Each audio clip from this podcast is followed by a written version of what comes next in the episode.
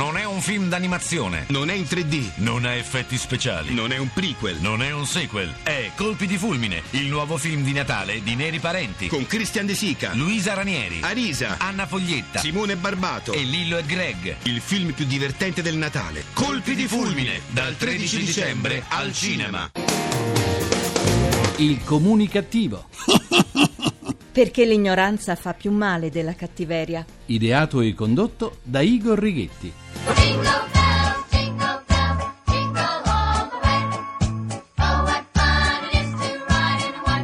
Oh, Ah, un po' di aria natalizia. Buona comunicazione Italia dal vostro comunicativo di fiducia Igor Righetti. Bentornati alla nostra terapia radiofonica di gruppo Emissioni Zero numero 1996 col 96 decimo anno di programmazione. Tra qualche puntata raggiungiamo le 2000 sedute. Cominciamo la terapia di oggi con i miei saluti comunicativi. Il primo lo mando a tutte quelle persone che un mese sì e l'altro pure vanno in pellegrinaggio dal chirurgo plastico. Chi va così spesso dal chirurgo plastico mi fa porre una domanda. Ma ci sono così tante persone completamente difettose? Oppure siamo soltanto pieni di insicurezze e frustrazioni che sfoghiamo anche in questo modo? E poi perché ci sono così tanti chirurghi plastici sul mercato? Perché molti di loro devono correggere gli errori fatti dai colleghi? brutta, ti guardi e ti vedi brutta.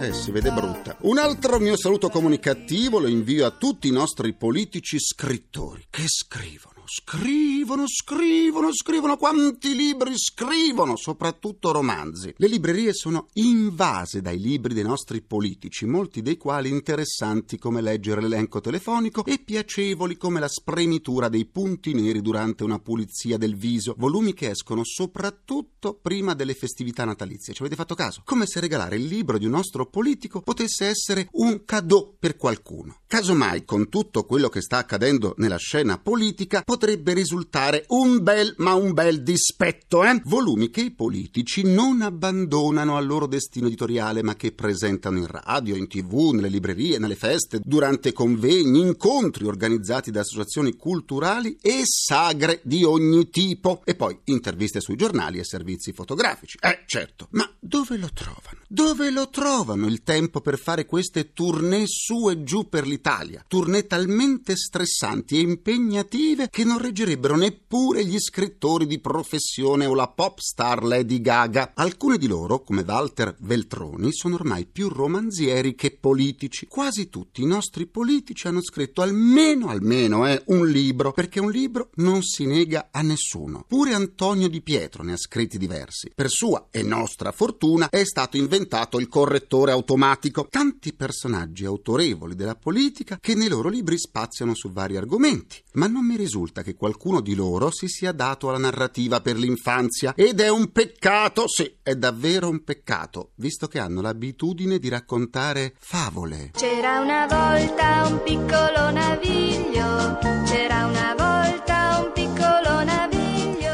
naviglio. Continuiamo la terapia. Nel suo rapporto reddito e condizioni di vita, l'Istat ha rilevato che oltre un quarto degli italiani è a rischio povertà o esclusione sociale. Da un'elaborazione della Coldiretti dei dati Istat, invece, emerge che in 12 mesi è raddoppiata dal 6,7 al 12,3% la quota di italiani che non può permettersi un pasto completo adeguato almeno ogni due giorni due. Coldiretti ha evidenziato che sono saliti a 6 milioni e 200 mila gli italiani che vanno ben oltre il rischio di povertà e non hanno denaro a sufficienza neanche per alimentarsi in modo adeguato. La situazione peggiore si registra tra i pensionati, dove la percentuale sale al 16,5%. La ripresa arriverà soltanto alla fine del 2013 e sarà molto lenta. Negli ultimi scenari economici, il centro studi Confindustria ha rivisto a ribasso le previsioni del prodotto interno lordo del 2013, meno 1,1% contro il meno 0,6% della stima precedente. La recessione attuale, la seconda in cinque anni, è caratterizzata soprattutto dal crollo della domanda interna. E poi c'è l'allarme pressione fiscale. Secondo Confindustria rimarrà prossima ai massimi storici e insostenibilmente elevata, specie quella effettiva, al 53,9% del prodotto interno lordo nel 2014. Dopotutto, domani è un altro giorno. Eh sì, signora Rossella O'Hara, un altro giorno di recessione. Sicuro. Ma come no? Non li legge i giornali, signora Wara? Vuole negare l'evidenza? Ti supplico non dire così. Mi dispiace, mi dispiace tanto. Eh, dispiace tanto anche a me, ma al comunicativo non possiamo non dire le cose come stanno. Eh, Ma quando te ne sei accorto? Ma come quando me ne sono accorto? Scusi, eh. Beata lei che continua a vivere in un film del 1939. Beh, andiamo avanti. Insomma, abbiamo fatto e stiamo facendo enormi sacrifici e chissà se serviranno per rimettere in piedi il nostro paese. Il problema però è che per milioni di italiani non si può più parlare nemmeno di sacrifici, ma di cercare di sopravvivere. L'allarme sociale è ormai alle stelle. La corda è stata tirata talmente tanto, talmente tanto nei confronti della popolazione che un'altra imposta rischia di far saltare tutto l'apparato della cosiddetta società civile, sempre meno civile e sempre più aggressiva e violenta a causa dei tanti problemi che si trova costretta a vivere. Riusciremo a rimettere in piedi l'Italia? Ce lo auguriamo tutti, ma una volta rimessa in piedi, chi riuscirà a far rialzare i milioni di italiani stramazzati al suolo? Chi?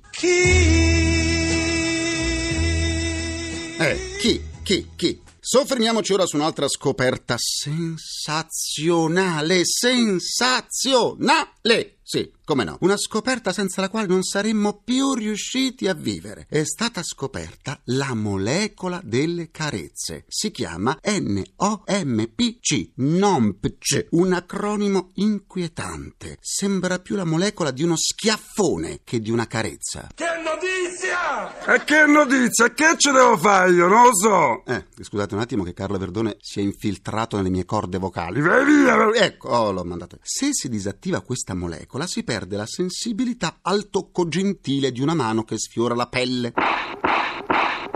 Chi l'ha disattivata? Nessuno, scherziamo su questi studi di primaria importanza, per favore. A scoprirla, studiando le larve del moscerino della frutta, neuroscienziati dell'Università di San Francisco, i quali probabilmente non hanno niente di meglio da fare, ma l'importante per i ricercatori è pubblicare i loro studi, anche se interessanti come guardare il pavimento bagnato mentre si asciuga, perché ogni ricerca, ogni ricerca pubblicata fa acquistare punteggio e notorietà e quindi aumenti di carriera. Non a caso questa ricerca è stata pubblicata sulla rivista Nature. Le larve del moscerino della frutta però non si sono accarezzate abbastanza. Eh no, non hanno raccontato tutto. Rimane in gran parte un mistero il potere delle carezze, ovvero come una mano che ci sfiora possa essere percepita dando sensazioni di conforto e amore. Eh sì, rimane un grande mistero, come dice Irene Fornaciari. Quando si farà una ricerca sul perché una mano che ci prende a schiaffoni viene percepita con sensazioni di dolore e di odio? Quando?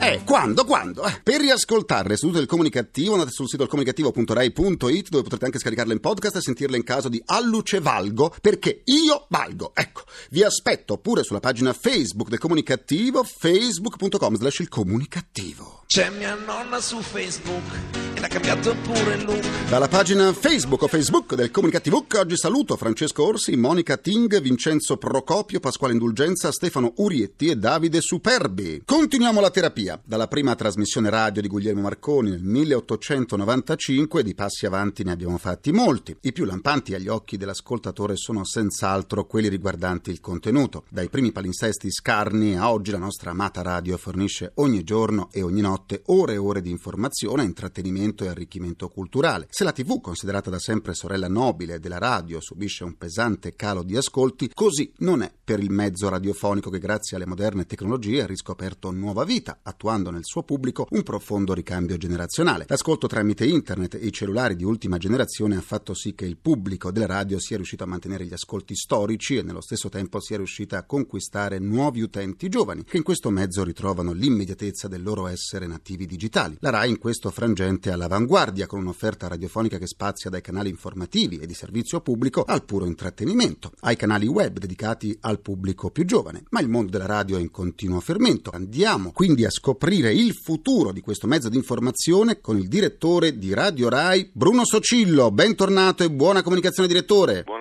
comunicazione anche a voi, grazie. Dal 2002 a oggi, periodo di grandi mutamenti tecnologici, hai ricoperto gli incarichi di direttore di Radio 1 e dei giornali radio e direttore di GR Parlamento. Ma com'è cambiata la radio in Italia in questi ultimi dieci anni? È cambiata cambiata molto, ha per molti versi in meglio, per alcuni in peggio. In meglio perché si è sempre più affinato l'interazione del mezzo radiofonico tradizionale con altri device, quindi con internet, con gli smartphone, con i tablet, con un ampliamento dell'offerta anche on demand e comunque anche col fenomeno del podcast che ormai è una cosa consolidata ma dieci anni fa muoveva i primi passi e quindi con la possibilità dell'ascoltatore di farsi un suo palinsesto, una sua scaletta di ascolti, di ascoltare soprattutto le trasmissioni che più sono di suo gradimento anche in orari diversi da quelli della messa in onda. In peggio c'è stato un'omologazione soprattutto di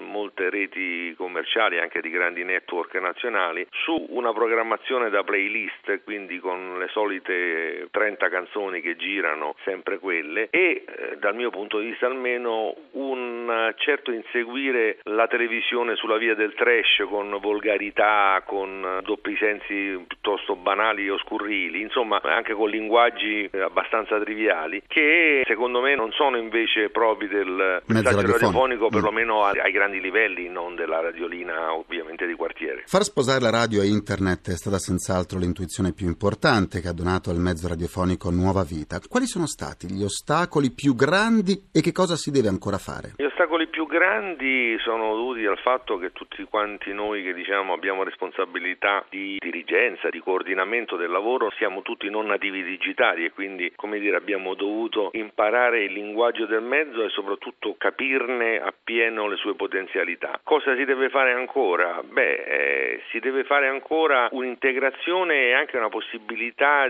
di vedere lo sviluppo, soprattutto guardando a quello che succede negli altri paesi, negli Stati Uniti, dove per esempio stanno nascendo radio solo internet, dove l'ascoltatore può chiedere e ricevere e ascoltare solamente determinate cose, quindi diciamo un podcast però in, in streaming. Diciamo che uno si può mettere lì, va su internet, va su queste radio eh, internet e eh, chiede alla sua radio di ascoltare in diretta, in certo senso, eh, determinate cose. Quindi diciamo, stando tutti sulla stessa radio internet, ognuno si ascolta la musica che vuole. La radio rimane uno dei mezzi di informazione più completo e democratico. Se risulta complesso e dispendioso aprire un proprio canale video su internet, non lo è crearsi una propria web radio che trasmetta tramite la rete. Come riconoscere un buon prodotto editoriale tra il mare magnum dell'informazione radiofonica online? È una bella domanda, è molto complesso poi districarsi. Diciamo che uno dovrebbe avere ben chiaro cosa vuole, cosa cerca dalla web radio, perché in alcuni casi le web radio non sono altro che una copia più o meno bella di quello che va in onda, diciamo, on air. Nel caso della RAI, ad esempio, le web radio sono una possibilità per due delle tre di accedere alla miniera degli archivi di Radio RAI, sia intrattenimento, spettacolo, sia come parte anche di informazione o di storia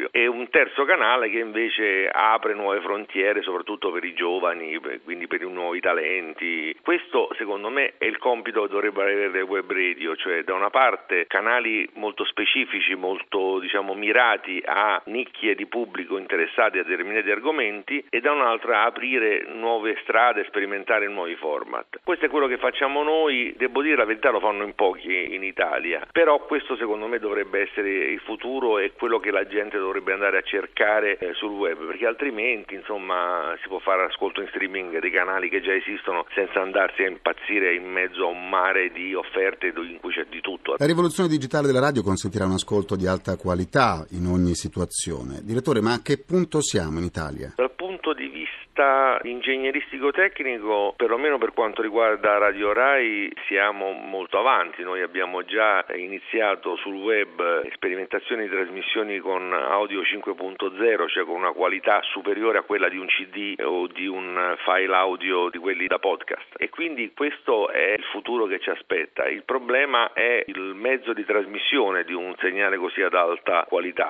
mentre sul web questo è già possibile. Per quanto riguarda invece invece l'on air bisognerà attendere lo sviluppo della rete digitale terrestre radiofonica che ha avuto degli stop and go molto frequenti in questi anni e che diciamo sta muovendo i primi passi in questo momento dal punto di vista proprio di offerta commerciale, però è ancora di là da venire come mezzo diciamo di massa. Il segnale digitale potrà trasmettere anche altri tipi di servizi e informazioni che le nuove apparecchiature potranno rendere disponibili agli ascoltatori. Quali progetti di Radio Rai? La Radio Rai sta sperimentando in Trentino in questo momento un'offerta di trasmissione digitale terrestre, per poi insieme alle altre grandi radio europee arrivare a una decisione sulla realizzazione di una rete DAB, cioè di un segnale digitale radiofonico che non avrà come la televisione lo switch off, ma sarà parallelo alla FM che già esiste. Grazie al direttore di Radio Rai Bruno Socillo e buona comunicazione. Grazie, buona comunicazione anche a voi. Amo la radio perché arriva dalla gente,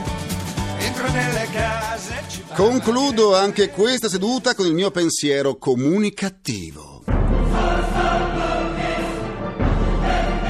Secondo il francese Doll, capogruppo del Partito Popolare Europeo, far cadere il governo Monti è stato un grave errore. In effetti, a cadere è stato Monti. Però perché sono convinto? Perché sono convinto che sia stato qualcun altro a rimetterci la faccia? Eh sì, ringrazio i miei implacabili complici Vittorio Lapi, Walter Ghetti, Carapaglia e Massimo Curti. Un ringraziamento a Francesco Arcuri. Alla console, alla console. Alla console ci sono loro! Folletti! Ci sono i folletti populisti che accompagnano Carlo Silveri. Domani mattina, come ogni giovedì, vi aspetto in tv in diretta alle 10.40 su Rai 2 all'interno di TG2 Insieme con l'appuntamento settimanale del comunicativo. In tv con Piero Angela mi soffermerò sulla divulgazione scientifica in televisione, quindi non mancate! La terapia quotidiana del comunicativo tornerà come sempre domani alle 14.44 precise precise. Buona comunicazione e buon proseguimento dal vostro portatore strano di comunicativeria, Igor Righetti. Grazie a domani, linea al GR1. Il comunicativo. Perché l'ignoranza fa più male della cattiveria. Ideato e condotto da Igor Righetti.